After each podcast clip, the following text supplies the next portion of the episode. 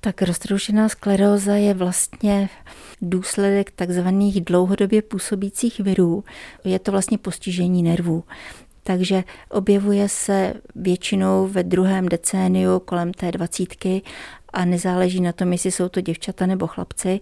Může se to projevit tak, že se objeví výpadek z horného pole, nebo je brnění, nebo ochrnutí ruky nebo nohy, které se zase vrátí zpátky. Může to být třeba jenom bolest hlavy.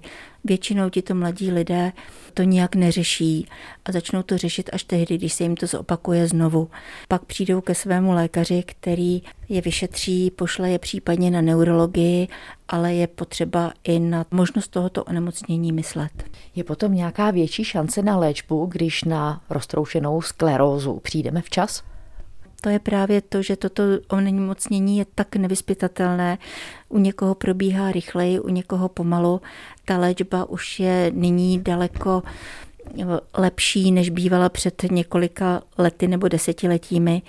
Takže ta šance na to, aby se zpomalil její průběh, ta je veliká. Léčba je tedy úspěšnější, čím dříve na toto onemocnění přijdeme. Jak ale léčba konkrétně probíhá? tak tu léčbu provádí neurolog a ti pacienti jsou plně v jeho péči. A o tom, jaká léčba pro toho pacienta daného bude nejlepší, zase rozhoduje ten neurolog. Vy jste už nastínila, že nejčastěji se toto onemocnění objevuje u mladých lidí. Může se ale náhle objevit třeba u starších ročníků ve věku 50 let?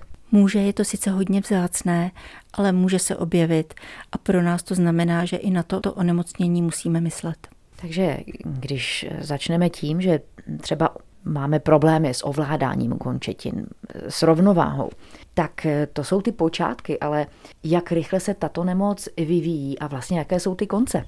To je individuální, jak rychle se vyvíjí, záleží na tom, jakou léčbu ten pacient má a ty konce, jak u koho. Někdo skončí jako úplný ležák a někdo může ještě být stále pohyblivý, ať třeba o francouzských holích nebo na vozíku. Jak říkám, je to velice individuální. Pomáhá zpomalit tento proces, aktivní pohyb, co vlastně by tito lidé měli dodržovat, kromě léčby, kterou jim tedy naordinuje neurolog? Rozhodně by neměli zanedbávat pohyb a rehabilitaci a myslet na to cíleně, protože samo se nic neudělá a je to jenom na nich, jak se budou hýbat, jak budou udržovat všechny spoje nervové, aby stále fungovaly, aby fungovaly co nejlépe a co nejdéle.